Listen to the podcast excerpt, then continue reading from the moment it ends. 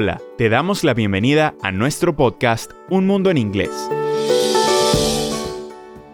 Hoy vamos a descubrir las playas paradisíacas de la isla de Koh Samui en Tailandia.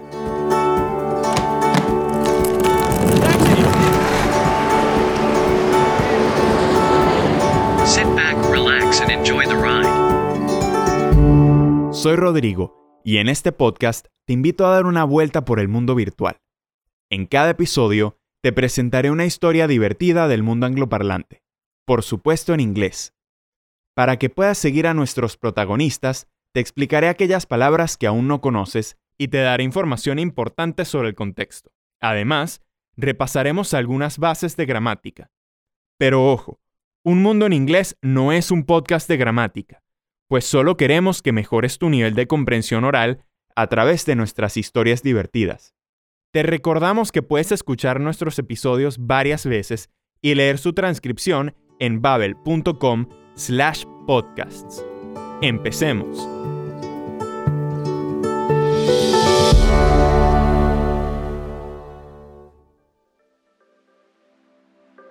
Hoy Chad nos va a contar una historia llena de emociones fuertes, en la que él no es el único protagonista. Como lo vamos a descubrir juntos, su querida tabla de surf, surfboard en inglés, desempeña un papel fundamental en el desenlace de esta aventura. Koh Samui, Thailand.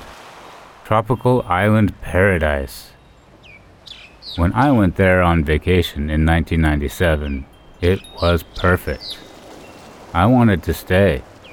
Beautiful beaches, warm, sunny weather, amazing food, and friendly locals.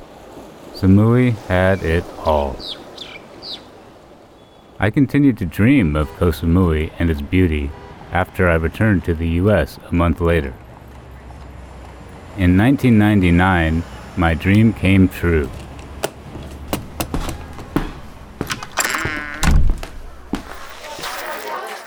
I moved to Koh Samui and opened a bar. I finally made it. Sand, sun, surf. Oops, well, no. No waves in Koh Samui, so no surf. But I brought my surfboard with me anyway, because I still hope to surf. Así que Chad se instaló en la isla de Koh Samui en 1999 tras haberse enamorado del lugar. Aunque el inglés no es un idioma oficial en Tailandia, la comunidad angloparlante es tan grande que Chad no tuvo ninguna dificultad en integrarse, e incluso pudo abrir un bar. Lo que sí me sorprende bastante es que Chad, amante del surf, eligiese una isla en la que apenas había olas, waves en inglés. Su pobre surfboard, tabla de surf, se quedó durante mucho tiempo en un rincón de su casa sin ser usada. So my surfboard sat in my apartment unused for about two years until one dramatic day. A storm hit Koh Samui. A big storm. And with it, waves. Big waves. Finally, some waves on Koh Samui. Radical.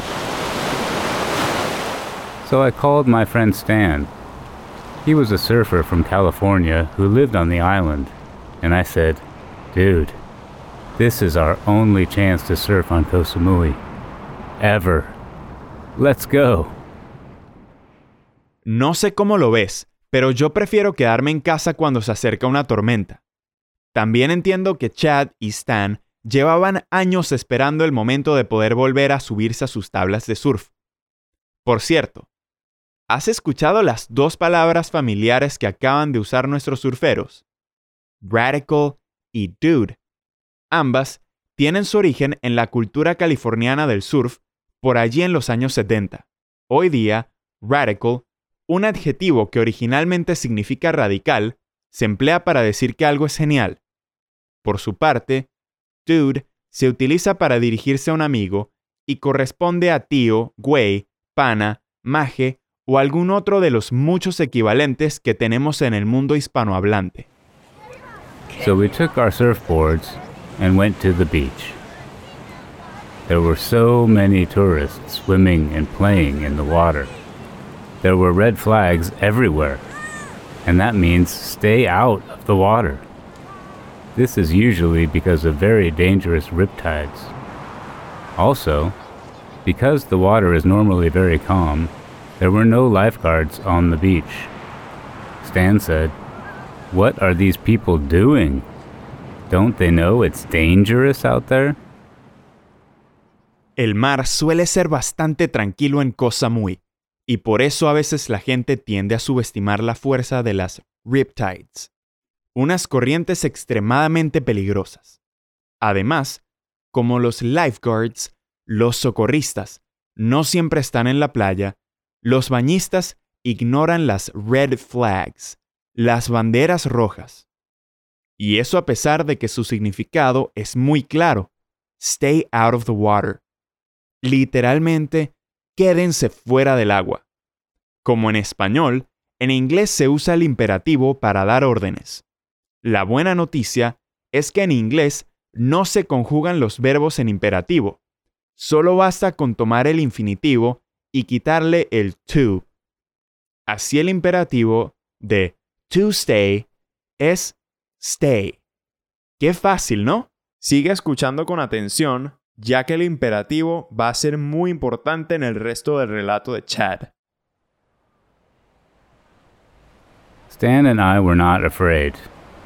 We had our surfboards and knew how to paddle out of a riptide. So we swam out to the big waves. But before we could catch the first wave, we heard screaming and shouting from the beach. We looked and saw people waving their arms and pointing to something in the water. Then we saw them two women stuck in a riptide. The beach was only 15 meters away, but they couldn't get back. Stan y Chad no estaban especialmente preocupados o asustados, afraid, porque sabían cómo salir de las corrientes con sus tablas de surf. They knew how to paddle out of a riptide. Pero antes de que nuestros protagonistas pudiesen empezar a hacer surf y a, como se dice en inglés, atrapar la primera ola, to catch the first wave, fueron testigos de una situación muy peligrosa. No muy lejos de donde se encontraban, dos mujeres se habían quedado atrapadas en las fuertes corrientes y no podían regresar a la orilla. They couldn't get back. Y tampoco había ningún socorrista a la vista. We swam close to them and we saw that they were very afraid. Their eyes were wide and they were trying hard to stay above the water. I said, Stan, help that woman and I'll help the other one. I paddled over to the woman and yelled, Hold on to the board! But she tried to climb up onto it. I fell off the board.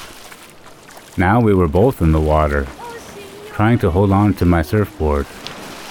I told her again, Just hold the board. Don't climb onto it. I kicked really hard to get us out of the riptide. I said, Don't panic. Everything is going to be okay.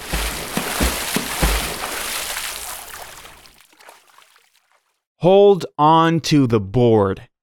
Agárrate a la tabla. Y don't panic. No te asustes. ¿Lo has escuchado? Chad acaba de usar muchos verbos en imperativo. Y con razón.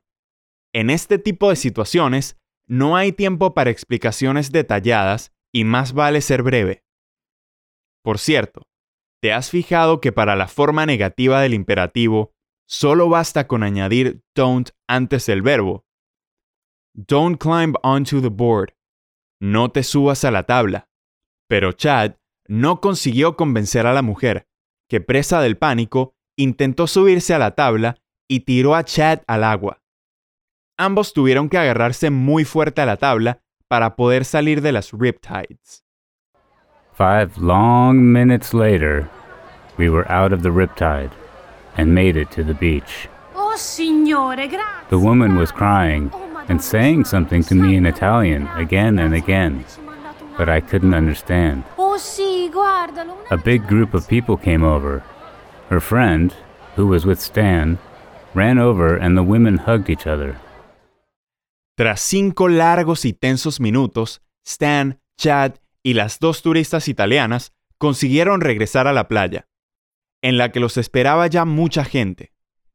Una de las dos mujeres trató de decirle algo a Chad, pero como ésta solo hablaba italiano, nuestro protagonista no consiguió entenderle nada. Stan and I were both exhausted, but we were happy the women were okay. We sat down on the beach to rest. The funny thing is, we never saw the two Italian women again after that. They disappeared into the chaos. When I think back on the experience, I always wonder what the woman said to me in Italian. Maybe that's the next language I'll learn. Agotados, exhausted, Stan y Chad se desplomaron en la arena y perdieron de vista a las dos turistas italianas, a las que nunca volvieron a ver por la isla. Chad todavía se sigue preguntando, ¿qué le quiso decir una de ellas al salir del agua? ¿Tú qué crees que dijo?